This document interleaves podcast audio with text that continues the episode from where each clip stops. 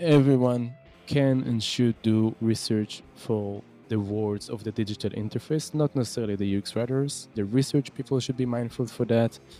The designers, the product managers, at the end of the day, it's the way your product is communicated and it's part of the design. This is Erin May. I'm John Henry Forster, and this is Awkward Silence. Silences.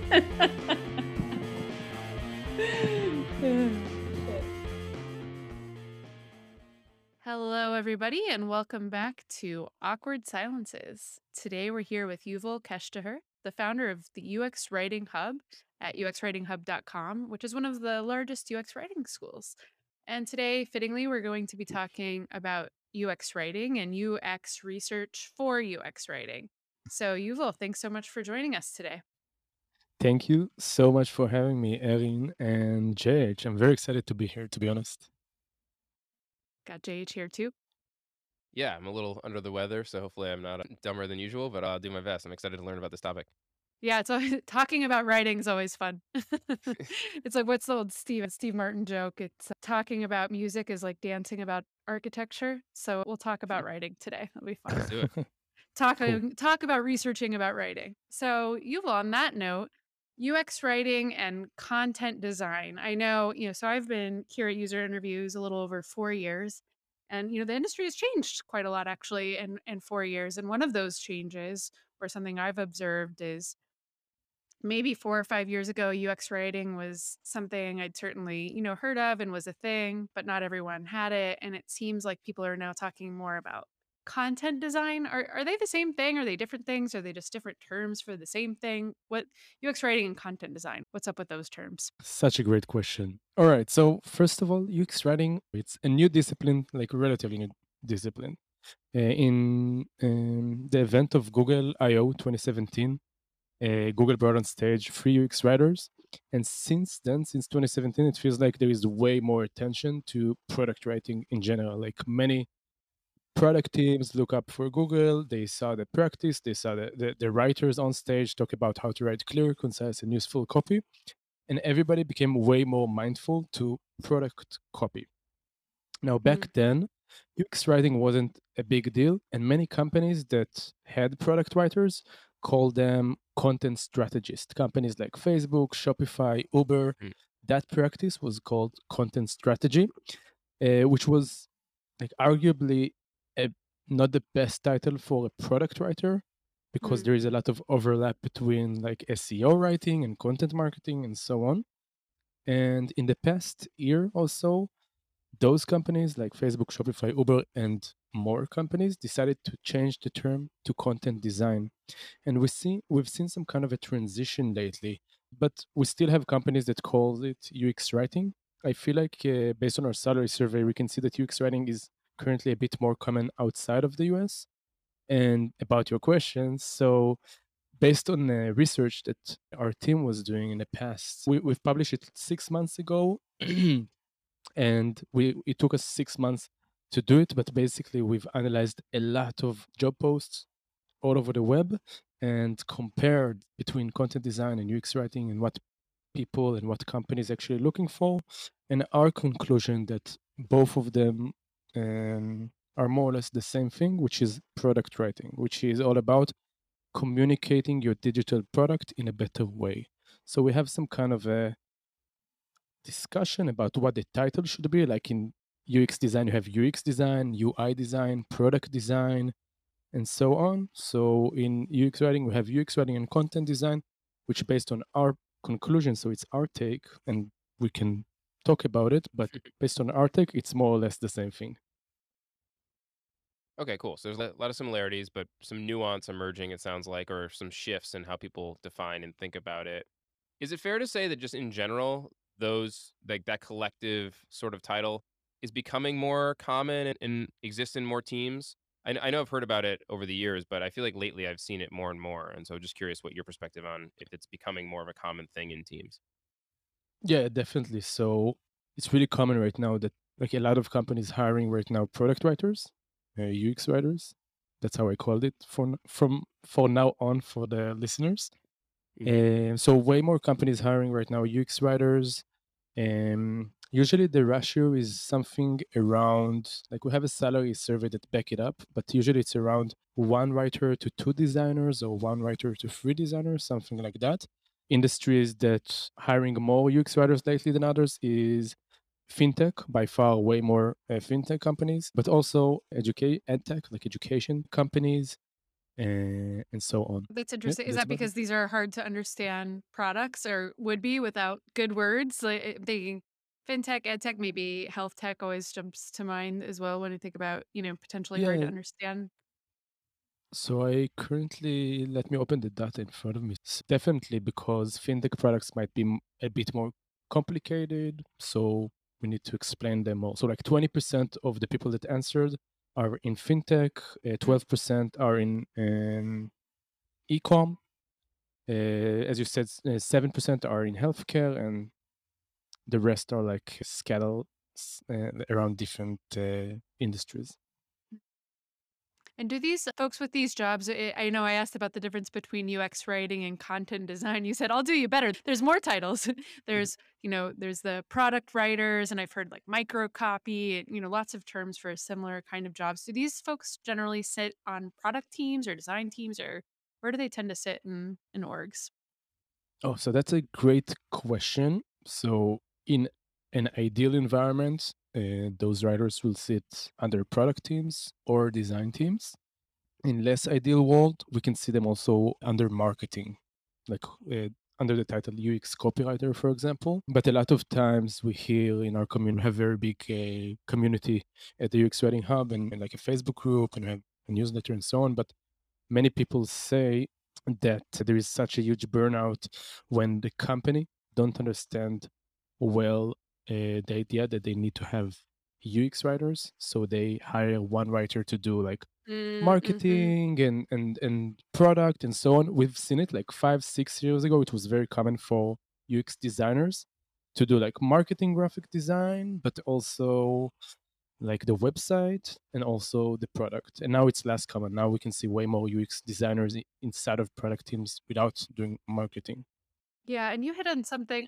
I hear that all the time. Like, oh, if you can write this thing, you can write that other thing, which could not be more far from the truth. I mean, so I'm I'm glad it feels like uh, it, the market's catching up to where maybe designers have been, right? Where it's like UX designers, visual designers, brand designers, these are not all the same thing, right? And same with writing, you're starting to see now too. Definitely. But I must say, the fact that you can do both, the fact that you can do marketing and also product writing, doesn't mean that you necessarily need to do marketing writing because you know sometimes writing digital product or designing a digital product have like interesting complexities that you just want to do and you don't want to do like blog posts and stuff or you don't want to do like one pagers you just want to do the product writing and because that's what you're doing really well and that's your Mm. expertise so i recommend that people that are really great at product writing should do that Yeah, absolutely. Yeah, so on that, like, how do you be a great product writer? It's it seems like obviously there's a specialization there, and it's a you know unique type of writing and a unique skill set. What are some of the ways that people do that really well? so also a great question and basically in order to be a great product writer you need to be first of all a, a good writer but oh. you need to understand product design and you need to understand how digital products work and user journeys and most importantly you need to master user research. Let me explain. I was going to say, what a great segue. Let's talk about research. definitely but l- let me explain. So the work is the prior research before the writing. Why is that? Because let's say that we're working right now on a digital product okay? So we're building a very uh, specific feature for a very specific product. Like we work at like um i don't know like we work at uh, mcdonald's and we're doing like the kiosk of mcdonald's. So in order to create a really good digital experience in that kiosk we need to do a lot of research, a lot of behavioral research about how people use those kiosks, what time of the day they're coming. But also, if we're talking about writing, so we need to know how these kind of people communicate with the the kiosk and maybe we want to say good morning to them if it's morning um, or maybe we don't want necessarily to greet them with a greeting because it might uh, feel too much but we don't know that yet. We need to do some research to understand exactly how people like to be communicated in that specific context. And in order to learn that we must do research. And is that type of research that you're describing and those skill sets, is that something where people who are not dedicated product writers can still, you know, benefit from some of that stuff? I'm just thinking about, you know, we talked about the way that design has a lot of specializations, you know, UX, UI, et cetera. On a lot of smaller teams, designers are asked to be generalist and, you know, do the wireframes and the high fidelity stuff. And I'd imagine that's probably true on some other smaller teams where they don't have a dedicated, you know, UX writer or product writer is, is some of the stuff you're describing is that applicable to people who are filling in that gap and, and can get benefit from that i'm wondering uh, for people who are not dedicated product writers Hmm. can they kind of leverage those things too if, if they're kind of being asked to be a generalist and, and they're doing some writing in their role even though it's not their specialization Definitely, there are different methodologies that um, can help us to understand how we should communicate with our users. As I said, 90% of the work is not about writing. Um, for example, um, there is this um, methodology that we've coined that the name of that methodology is conversation mining. And that method is all about analyzing the way your users talk to each other online in order to understand how we could communicate in a better way with them in a digital product. Let me give you an example. So let's say that we're building an app for brides and and and they have a very specific uh, lingo for very specific terms that I currently don't know because obviously I'm not a bride. so I will go to a Facebook group, for example, of brides, or maybe a, a review section of a very popular product among brides. And I will do some research on that pieces of content. And it will help me to understand many things. First of all, like on the most shallow level, it will help me to understand how, what kind of uh, terms they use to talk about when talking about stuff that is related to the wedding. Like, uh, like if they're talking about photographers so are they saying like uh, are we going to book a photographer? Are we going to uh, make an appointment with this photographer? So that specific terminology is very important because we could communicate it in an app afterwards. And if we will find a term that is very common around prides in this specific example we would probably would like to communicate it in the digital experience but that's on the shallow level on on a more deeper level we could analyze the online conversations of our users and understand in a, in a better way their pain points and their struggles and their goals and maybe maybe if like the photographer doesn't show up in the last moment that's like a very big fear that they have. And maybe i can communicate something in my product that will reduce that concern so we could learn a lot just from analyzing conversations of our users. And that specific methodology is named conversation mining. And you don't necessarily need to be a writer to do that. There are a few more methodologies, research methodologies I can talk about that uh, can help you to write your product in a better way. Also, if you're not necessarily a UX writer. Great. Yeah. I think let's dig into some more methodologies. Cool. So uh, those methodologies are really common in, in general in user research. So doing user interviews, but very specific to the conversation. So understanding exactly the same things that you've learned in the conversation mining example, only like asking your users about it, see how the users uh, create conversation, and then to do that conversation also um, inside of the digital product. Whenever you write something, I recommend to talk to your colleague and ask their opinion also. And this is considered to be some kind of a testing, but like asking this is this word clear? Does it make sense? Then you could do you could do like more testing and bring users and then maybe print the user the UI and uh, give the users the option to tell you what was clear and what wasn't clear And yeah, that's about that. I also really recommend to do competitor analysis. So, for example, if we're building right now, let's go to the same example as before, but if we're building this app for brides, I will do some research and I will see other companies and other apps and I will see how they choose to communicate their um, apps and I will learn what was bad about it, what was good about it. This is something that is very common also in UX design, like analyzing different design patterns. So I recommend also to analyze different content patterns as well. Hmm.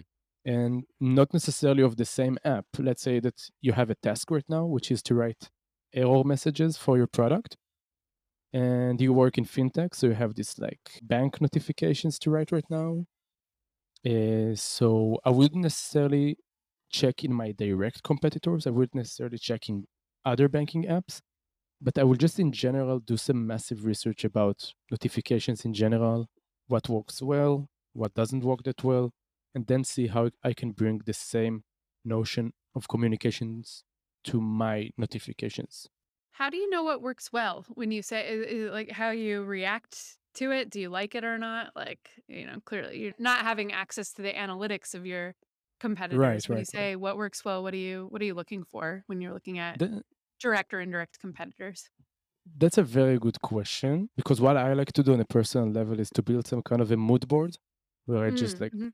throw like some kind of a Miro board or a FigJam board and just then find a lot of notifications, put it over there, and then more or less based on gut feeling, I kind of uh, filter them to what doesn't look that what doesn't work that well for me on a personal level, Mhm. what Mhm. does work well. This is also part of like my design process. So that's a good question. And and then you put it to the test. It doesn't necessarily like if you come up with some an idea that you think is good, doesn't necessarily mean that it will be good. But then it's like a good starting point to to test it if you think it's going to be Mhm. good. And notification specifically is something that is relatively easy to test. So you can come up with I like to come up with few versions, a few kind of directions. And then based on that, uh, see whatever works better Random, just a quick aside. Emojis as UX writing, as product copy, micro copy. Thumbs up, thumbs down, dead emoji, eye roll. What are your thoughts? How many emojis should we be using in our UX copy? Uh, that's a really good question, and it depends on the voice and tone of your product. Like, let's say that we have a banking app and we write a notification, and we have to tell that person that they have maybe some kind of an overdraft and they owe money. So we wouldn't like to put a no sad LOL emoji. emoji. Yeah, yeah. Oh, no LOL for sure, but like Yeah, yeah. l- l- like maybe a good writer, someone that might be a good writer might think, okay, let's put in a sad emoji because it's a sad Mm, situation, right? right, But I wouldn't agree that we need to put a sad emoji, for example, right, over there right, because it, it feels maybe a bit like detached or a bit right. cynical or Glib, s- yeah. exactly. Maybe I would put over there like a red warning emoji. So I don't know, but that's a very specific example. But it really depends on the voice and tone of the product. On a personal note, I love emojis. I think it's a really cool way to communicate with your with your users. I think it's like um I think that since we had like cave wall paintings, we didn't had that type of communication and now we have it at scale. Like we can literally bring an emotion to another person or tell them how we feel based on a picture that we send and I think it's a very cool way to communicate. Yeah, there's a lot of cool aspects of them. They do feel like modern hieroglyphics of some sort. The thing I was, was going to kind of probe on a little bit is when you talk about some of these techniques that you can do within research to get better at writing, you know, conversation mining and some of the other ones you mentioned. Are those things that need to be standalone, like research projects? Like we're going to go out and do some conversation mining specifically to inform our writing? Or can you kind of piggyback or combine them with other research you might be doing? So if you're doing some generative conversations, you know, making sure you ask a question so you kind of prompt people to talk in, in the language they might use so you can kind of pick it out. Is it like how do you see teams typically do it? Is it like it's standalone or is it part of other research that they're doing already? So it, it really depends on the, the team.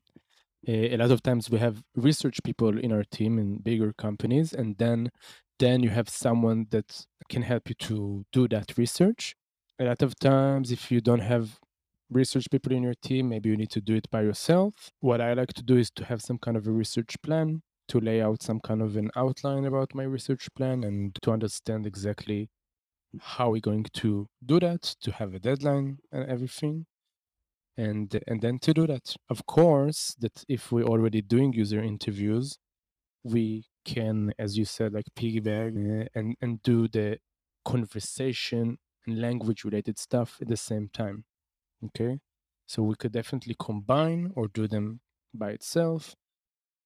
A lot of time, like the writer just need to kind of figure out some stuff while they do their work. So they could do like some conversation mining and competitor analysis, and they don't have to be rely on anyone anybody else, and they can maybe do it really quick if they're really efficient in their flow. Maybe they're using some kind of a template already that they have. I like to use. Um, I've created an Airtable template that I really like, so I always jump to my Airtable templates, and then I could do it really efficiently and quickly without being dependent on anyone else, and then I could do it fast. But a lot of time you need to like book user interviews and, and maybe send a survey and so on and that might take more time and maybe if you have research person in your team you will have to kind of talk to them and do it together with them so every project have have different kind of kind of research going on and i must say that based on my experience a lot of time you understand the scope of the research only when you start writing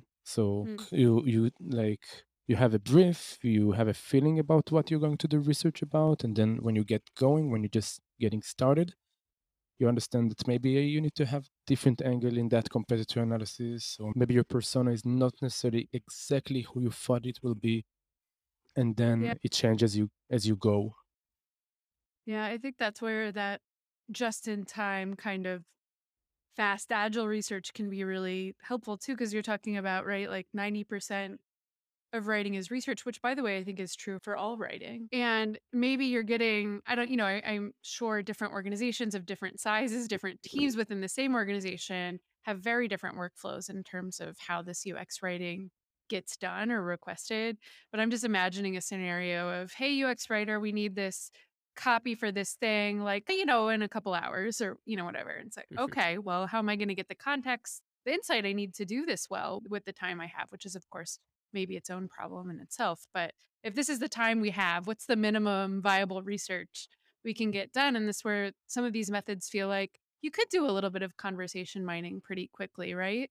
Or maybe you have a day instead of a couple hours. You could use a tool like, I don't know, user interviews and hop on and, and talk to somebody like same day and get a little bit of information. So even if you didn't have a thorough, well planned out research plan weeks in advance of writing whatever the UX copy is, there might still be time to do a little bit of research to make that writing all that much better.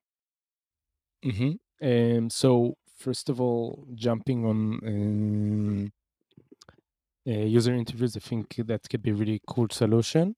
If you just got a task and you have a few hours to do it and sometimes you know like people ask you hey just take a few minutes i need to make this copy a bit nicer uh, and then like you ask some questions and you figure out and you understand that like there is so many content design problems lays under right. this specific right. solution right. so my solution in that case first of all i would say that if you are a ux writer the one thing if there is one thing that you need to be is a great communicator. You need to communicate really well your digital products and your business basically with your users but also you need to be a really great communicator with your team and you need to feel com- uh, comfortable to get a task and then ask a lot of follow-up questions before start writing. So you can actually interview the designers and interview the stakeholders and and also maybe ask if there is maybe some previous research that you can see or maybe you can see like older iterations and see how they came up with this specific solution. And and that that will be your research basically. All right a quick awkward interruption here. It's fun to talk about user research but you know what's really fun? Is doing user research and we want to help you with that we want to help you so much that we have created a special place. It's called userinterviews.com slash awkward for you to get your first three participants free. We all know we should be talking to users more, so we went ahead and removed as many barriers as possible. It's going to be easy. It's going to be quick. You're going to love it. So get over there and check it out. And then when you're done with that, go on over to your favorite podcasting app and leave us a review, please. Yeah. Uh, this is a bit of a random thought, but something I think about a lot with product and design is, you know, how quickly you can move or how much risk you're willing to take on depends a lot on whether or not it's like a two-way door type of decision. Like if we do this and decide it's wrong, it's easy to change or it's not. I'm curious how that maybe does or does not apply to, you know, product writing where I'd imagine there's certain terminology or certain phrases or language that you introduce into parts of an experience that users become familiar with. So then if you need to change it because you realized it wasn't optimal, maybe that's kind of hard to do that change because you got to let people know that, you know, this thing is now called something else. Like, does that come up or is that, I'm just curious how that fits in and if it's a part of the consideration of, you know, this will be easy to change. So let's just put something in here now and we can do more research versus like, we're putting, you know, language into the navigation or on the homepage that people are really going to get familiar with. And so we should be really careful to get it right. Uh, so ideally, uh, the process would be the the later, but most of the time, you know, the the writing is not even made by the writer. A lot of time, the UX writing is the afterthought. After you have a lot of like legacy content and code and stuff that's you know the developer wrote it like 15 years ago or 10 years ago or two years ago and it's just there because nobody just asked why it's there and now it's time to come and like ask the tough questions but when you have a ux writer on board definitely the optimal thing would be to ask wait is it clear right now? For example we just had a discussion in, in another project i had for a ski company. It's like a company that help you to book your ski trips with your friends. Mhm. and uh, we had a really interesting discussion going on around like should we use the word holiday or trip? Okay? And it was like a long discussion and we had to do a lot of research in order to understand it because there there were so many components that impacted that specific word like what country you're at. Mhm, like in the ua in the uk one was more common than the other. We had to understand like what would work eventually. So we, we needed to do some research around that and definitely conversation mining helped us over there uh, and so on Where'd you end up? Was it a holiday or a trip? Or was it a vacation? what was It? it's a trip it's a it's trip a trip? Yeah. it's a Cool. trip Yeah. and uh, yeah or even though in the uk it was way more common that they used holiday but yeah it Yeah. was an interesting uh, discussion overall Yeah, absolutely, especially with the internationalization. So, okay, so in again, you know, all of this is going to vary by org, but certainly some orgs don't have any UX writers or content designers or any of those things which go by different names. Many orgs probably have them and not enough, right? Yep. So, you are a product designer or a product manager or an engineer, as you alluded to, happens all the time. Engineers write actually a lot of user-facing language in, in many scenarios. Okay, so you have you find yourself in a situation where you're writing user-facing copy in the product, and that's not your day job. What are some tips or ways, you know, principles, heuristics, rules of thumb, best practices to get folks started on the right foot when they find themselves in that situation of needing to do that work? hmm So that's a really good question. And what I would recommend is, first of all, if you have some UX writer on board or maybe someone that could be in charge of that, a very good tip would be to build some kind of a content design system. So Hmm. some kind of, just like you have a design system, so to have some do's and don'ts that's related to your digital product. So a developer could pick it up and then they wouldn't have to ask anyone's question. They they know that if they write error message, there there is a checklist that they need to follow, and and that makes life a bit easier. Yeah. You might ask yourself, wait, but who will be in charge of that checklist? So ideally, a UX writer will be in charge of that. But if you don't have one, I would recommend that the product manager or the designer should find some consistencies in, in the writing and Mhm. and document it and systemize it basically. So that's a tip that I can give that I think would be good. Are there on that actually? I, I've seen some teams like put those things out there as kind of like open source, like the way the teams will have like their design systems kind of be public and people can check them out. I think Intuit, I saw one had like a good, you know, kind of writing set of Yeah. guidelines that you could just go through. Like, do you know of resources like that that maybe would be helpful? So, like, you know, a product manager is trying to put together this checklist and it's they don't even know what to put on it. Like, are there good places to look to to borrow from other teams?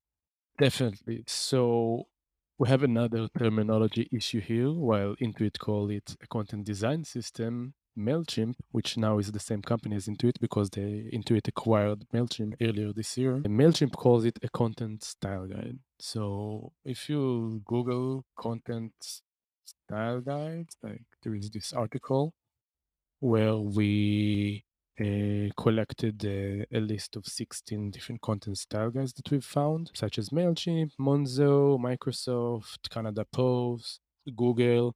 A lot of companies have a, an open source design system, like you've said, JH, and you have a writing branch. So if you go to Shopify, uh, they have Polaris design system. So they have a writing section. Google as well in, in their ma- material design uh, design system they have a writing component. So I would go to, if I were you and I was looking for inspiration, I would go to current open source design systems and see if there is any kind of um, writing branch over there. Uh, I would Google uh, content style guides uh, and look it up on our blog because I've collected this uh, article. I can also share it with you and you can put it in the show notes if you want. Yeah, I was gonna say we'll stick that in the show notes so it's easy to find on Google as well. I just did it myself. Cool. Yeah. Cool. Also add the content uh, design system of Intuit because I think this is a very good example. And that's more or less about it. I, a a question that's maybe more out of curious to get your thoughts on it is it feels like language obviously evolves and changes, right? But it feels like lately the s- the speed of that has like picked up with social media and memes and online jokes and everything. Right. How do you as a, you know, as a writer kind of keep a pulse on that and realize maybe like, you know, to go back to the bridal example of like people talk about weddings and stuff differently than they did 2 years ago. Like so we need to revise some of this to keep up. Like is that something you kind of just do qualitatively by being close to the users or is there like a more structured way to keep tabs on it or is that not a real thing and I'm just guessing here at a, a dynamic that's not actually happening? I think it's a good guess overall. At the end of the day, just like we iterate on user interface forever, basically, we also iterate on the language of the user interface as well. So, of course, like being constant with research, seeing if stuff makes sense. We're going to do another iteration of the homepage or another iteration of this user journey anyway, right? So, at the same time, we can also see if we could iterate the content, see if it makes more sense, or uh, maybe it's a term that people don't use anymore. I, I haven't seen uh, this specific scenario.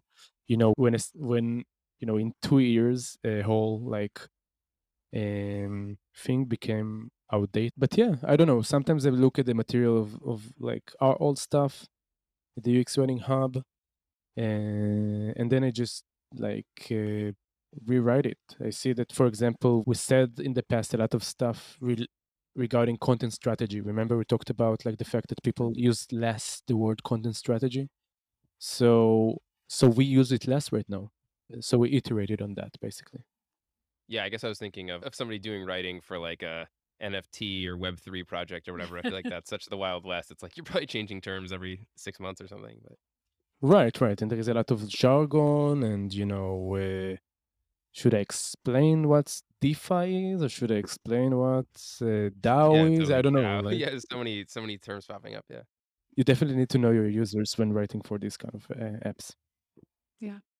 Well, I'm curious on on that side. We've talked about sort of, you know, the research up front and different kind of methodologies and ways of working with your product team to do that research. There's probably a lot of research the the product team that's doing that you might be able to to steal and and use for your purposes as a writer as well.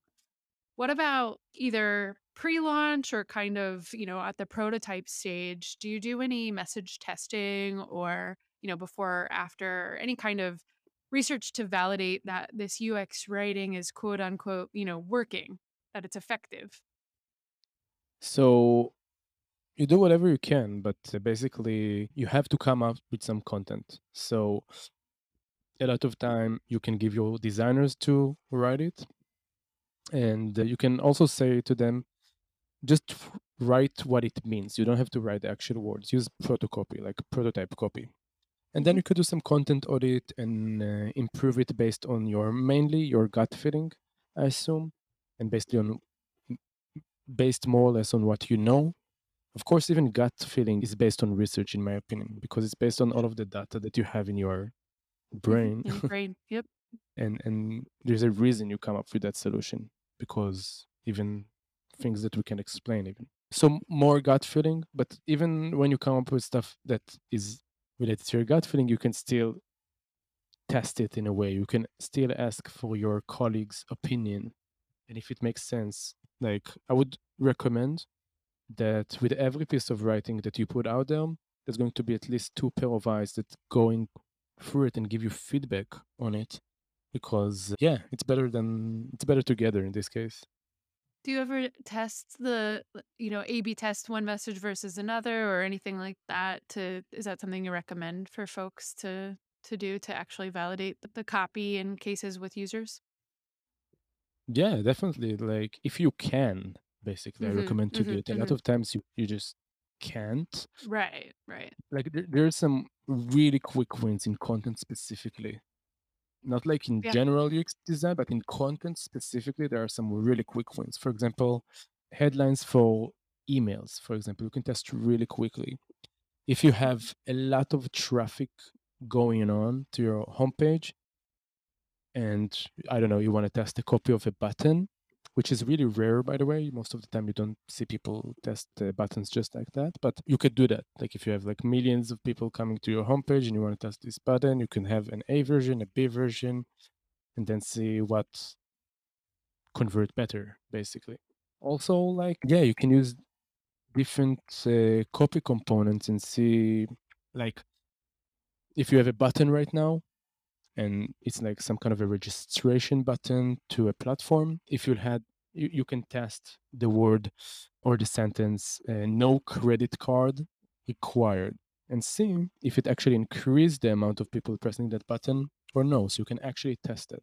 I know that there is some companies out there like booking.com and even netflix they have a really cool case study about it you can head to the show notes. They have a platform named i think shakespeare or something like that, that help them to it's like these ai tools for like really big corporates that automatically do that testing for copy i know uh, i've heard a, a case study at booking.com because they're really big with words and testing.